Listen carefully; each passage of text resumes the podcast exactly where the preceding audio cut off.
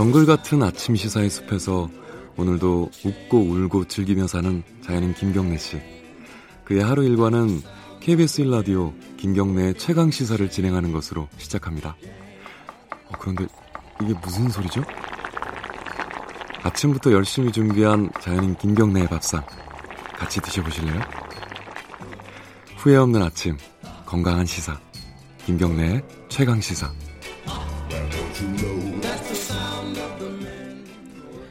김경래 최강 시사 듣고 계십니다. 네, 아까 말씀드린 대로 어, 오늘 새벽 그 밤사이에 어, 조국 전 법무부 장관 부인 정경심 교수에 대한 구속영장이 발부가 됐습니다. 이게 뭐 논란도 많았고 여러 가지 예측도 분분했었는데 일단 어, 법원은 어, 영장을 발부를 한 거고요.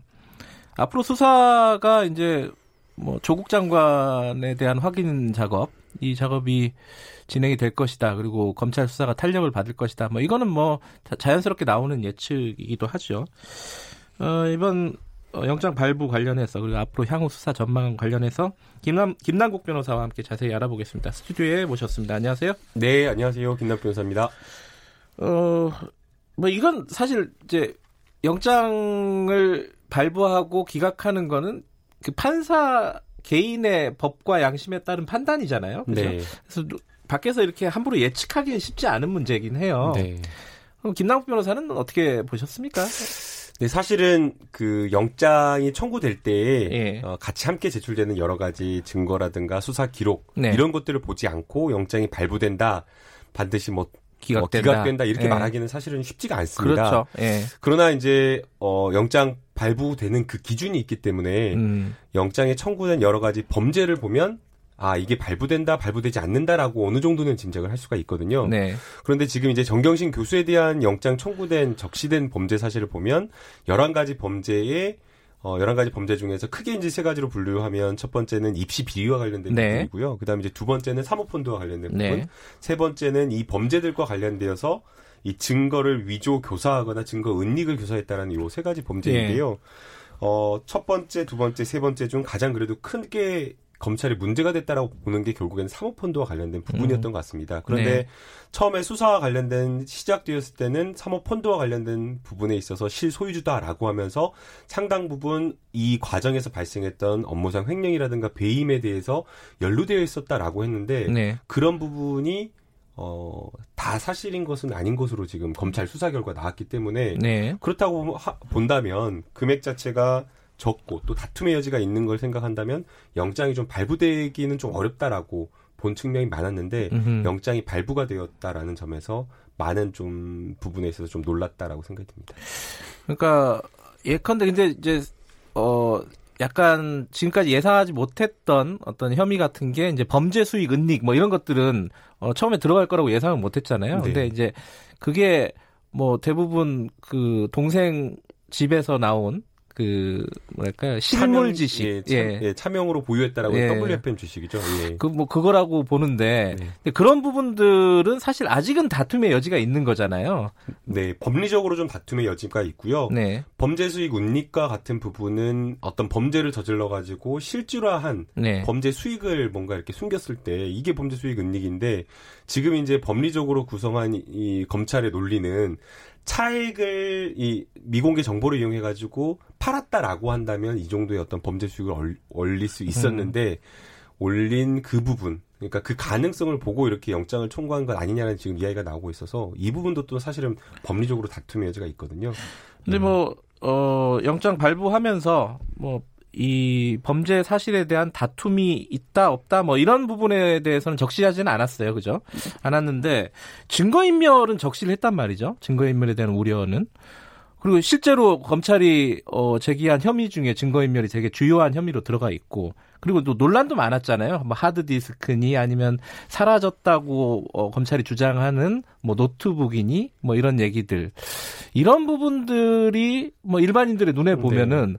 눈으로 보면은 어, 법원에서 좀 받아들여진 거 아닌가 뭐 이렇게 볼 수도 있는데 어떻게 보십니까? 네 처음에 영장을 청구를 했을 때도 네. 검찰이 해당 부분에 그러니까 영, 뭐 증거 인멸 교사라든가 증거 인닉이라든가 이런 부분에 자신이 있다라는 그런 취지의 약간 음. 이야기가 나왔었거든요. 그래서 해당 부분에 대해서 이 정경심 교수 측이 이야기한 그 주장을 좀 법원이 받아들이지 않은 것 같습니다. 음. 그런데 이제 이 점도 조금 아쉽다라는 그런 생각이 드는데요. 이 컴퓨터 내에 있는 여러 가지 파일이나 이런 어떤 하드 디스크에 들어있는 내용은 검찰이 압수해 가버리면 사실상 피고인으로서는 그 안에 들어가 있는 자료가 뭔지를 잘 알 수가 네. 없습니다. 왜냐면은 네.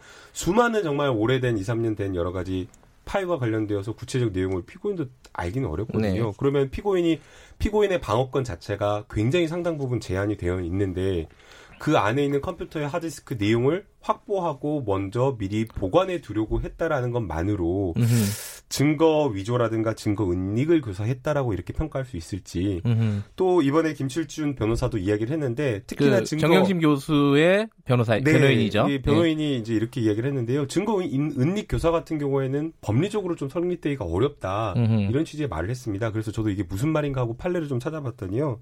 이 자기 범죄 증거 은닉과 관련되어서 타인에게 부탁했다고 하더라도 이게 범죄가 성립하지 않는다라는 게 대법원에 확립된 판례이고요. 음흠. 그래서 최근에 뭐 오병윤 전 의원에 대한 사건 또는 그 전에 있었던 여러 어, 판례들이 지금 쌓여 있는 그런 상황이기 때문에 과연 지금 이 경우도 음흠. 성립될 수 있느냐 라는 그런 좀 의문이 법리적으로 아, 법리적으로는 자기 증거에 대해서는 교사를 했다 하더라도 어, 이렇게 책임을 물, 묻기가 힘든 그런 판례들이 있다. 네. 그걸 보고 어, 변호인 같은 경우에는 어, 기각될 거라고 생각을 했는데 좀 의외였다 이런 반응이었다는 네. 거죠.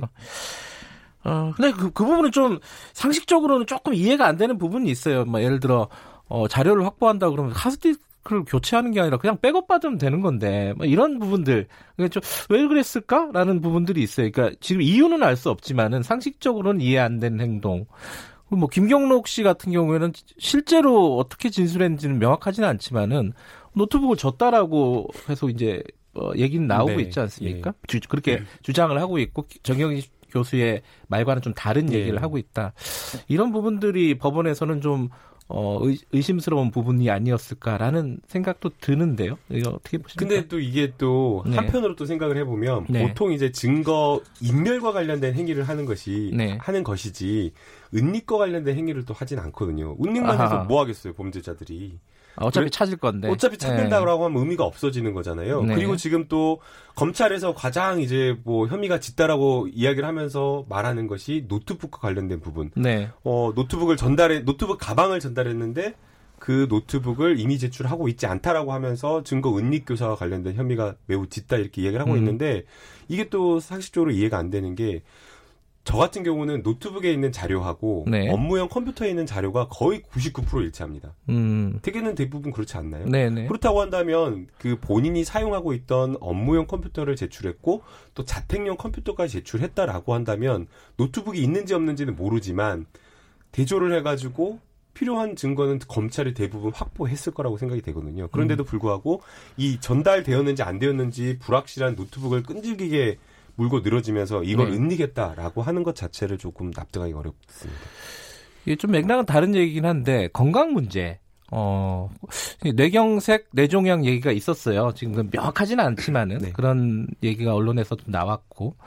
근데 이제 어 검찰에서는 계속 진단서나 어떤 확인서가 이게 불명확하다라는 취지의 정보들을 많이 흘렸단 말이에요. 그럼 결과적으로 법원에서 그렇게 위중한 상태는 아니다. 객관적인 자료로 봤을 때 그렇게 판단했다고 보는 게 맞겠죠? 지금 상황은? 네, 이게 건강상 우려 때문에 영장이 기각되는 경우가 있긴 있는데요. 네. 대개는 이제 그런 경우에는 긴급한 수술이 필요하고 네. 그 해당 수술을 구치소 내에서 할 수 없거나 네. 아니면 외래 진료, 외래 이런 어떤 것들을 통해 가지고 수술할 수 없는 경우 또는 뭔가 구속되어 있는 상황이 된다라고 하면 계속해서 진료를 받아야 되는 경우가 많은데 진료를 네. 못 받아가지고 그래가지고 건강이 굉장히 악화될 수 있는 그런 경우에는 영장이 기각되는데 네. 사실 그렇게 기각되는 경우가 많지가 않습니다. 그래요? 예, 음. 그래서 이 경우도 사실은 어떻게 보면 변호인 측이나 언론에서는 굉장히 중요한 사유로 이렇게 하기는 했지만 예, 크게 영장 발부하는 데는 심각한 음. 어떤 그런 사유는 아니었던 것으로 보이고요. 예. 다만 그럼에도 불구하고 아쉬운 것은 네. 법원이라고 하는 곳이 어떻게 보면 인권의 보루다라고 네. 이야기를 하잖아요. 그러면 그 기준 자체가 다른 그 어떤 곳보다 더 엄격하고 인권에 관해서는 그런 어, 부분이 있었어야 되는데 그런 점에서는 좀 아쉽다라는 생각이 듭니다. 근데 이게 최근 반응 보면은 그 영장 전담 판사분들이 이제 이거를 전자 배당을 해가지고 맡아갖고 하지 않습니까? 네. 그러면 발부하냐 마냐를 가지고 그 판사들을 굉장히 비판하거나 어 되게 추앙하거나 이런 경향들이 좀 있어요. 최근에 정치적인 예, 상황 예, 예. 때문에 예. 법조인이 보시기엔 이런 상황은 좀 부담스럽지 않나요? 네, 사실은 좀 부담스럽죠. 예. 네, 왜냐면은 법관에 따라서 어떤 판단이 달라진다라고 하고 그리고 이제 거기에 대해서 이 법관은 이래서 이렇다라고 해버리면 네. 우리가 사법부의 판단 자체를 신뢰할 수 없는 문제가 있기 네. 때문에 사실 이런 공격 자체가 좀 적절하진 않고요. 네. 근데 이제 그럼에도 불구하고 국민들의 또 비판이 이게 온당한 게 왜 온당하냐면요. 실제로 같은 사안을 두고도 그렇죠. 판사에 따라서 음. 그 판사가 가지고 있는 가치관이라든가 경험이라든가 이런 것에 따라서 실제로 많이 달라지기 때문에 네. 어, 그런 어떤 국민들의 마음도 비판도 온당하다라고 보입니다. 지금 그 구속 발 구속영장 발부 이후에 나온 기사들을 보면은 이제 조국 장관 소환이 뭐 다음 주 초쯤 이루어질 것으로 예상한다 뭐 이런 식의 예상 기사들이 굉장히 많습니다. 김남욱 변호사님 보기에는 어떻게 진행이 될 것 같습니까? 네, 실제 지금 경, 검찰에서도 조국 법무부 전 법무부 장관에 대한 수사로 이어갈 것으로 보이는데요. 네. 지금 관련되어 있는 혐의가 크게 좀 네 가지 정도 되는 것 같습니다. 뭐 서울대학교 공익인권법 센터에서 발급받았다라고 하는 이 인턴 증명서 음, 자녀 관련이죠. 예, 자녀 예. 관련된 부분 하나고요. 예. 그다음에 이제 WFM과 관련되어서 네. 어, 정경심 교수가 차명으로 이렇게 이 뭐 보유를 했다라고 네. 지금 이야기를 하고 있는데 이게 과연 정경심 교수만 관련되어 있는 거냐 음흠. 거기에서 더 나아가서 조국 교수도 관련이 있는 것 아니냐 음흠. 이렇게 보고 있기 때문에 네. 소환 조사가 좀 불가피할 것으로 보입니다. 구 궁금한 거는 어 뭐 기소는 뭐 이제 나중 일인데 조국 장관에 대한 영장 여기까지 가는 거는 지금 지금으로 볼 때는 어떻습니까? 저는 좀 무리라고 보고요. 네. 정경심 교수에 대한 영장을 청구한 것 그리고 음. 발부가 된 것도 사실은 좀 너무 지나치다라고 생각이 됩니다. 네. 검찰이 수사를 이걸 처음에 시작을 했을 때부터 어떤 결론을 정해 놓은 것처럼 모든 그 특수부의 인력 파견 검사까지 동원 받아가지고 수사를 했던 거였잖아요. 네.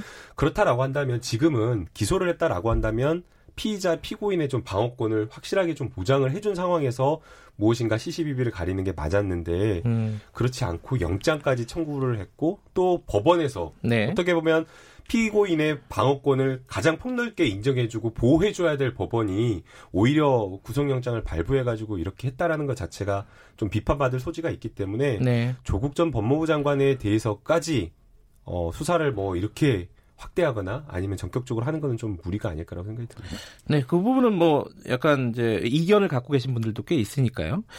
그 지금 20일 안에 이제 정경심 교수에 관한 어, 기소가 이루어질 가능성이 높지 않습니까? 그죠? 네. 그러면 재판 일정이 한 1심 판결이 어느 정도 어, 시점에서 나오게 될까요? 그, 그 부분도 좀 궁금한 부분입니다. 그 부분은 정말 정치인들이 가장 민감할 것으로 예. 보이는데요.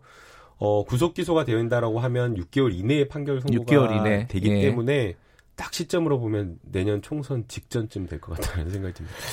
아, 이 사안이 총선에서 굉장히 중요한 어떤 쟁점으로 시기상으로 보면요. 네. 부각될 가능성이 굉장히 높군요. 네. 알겠습니다. 오늘 친절하게 설명해 주셔서 감사합니다.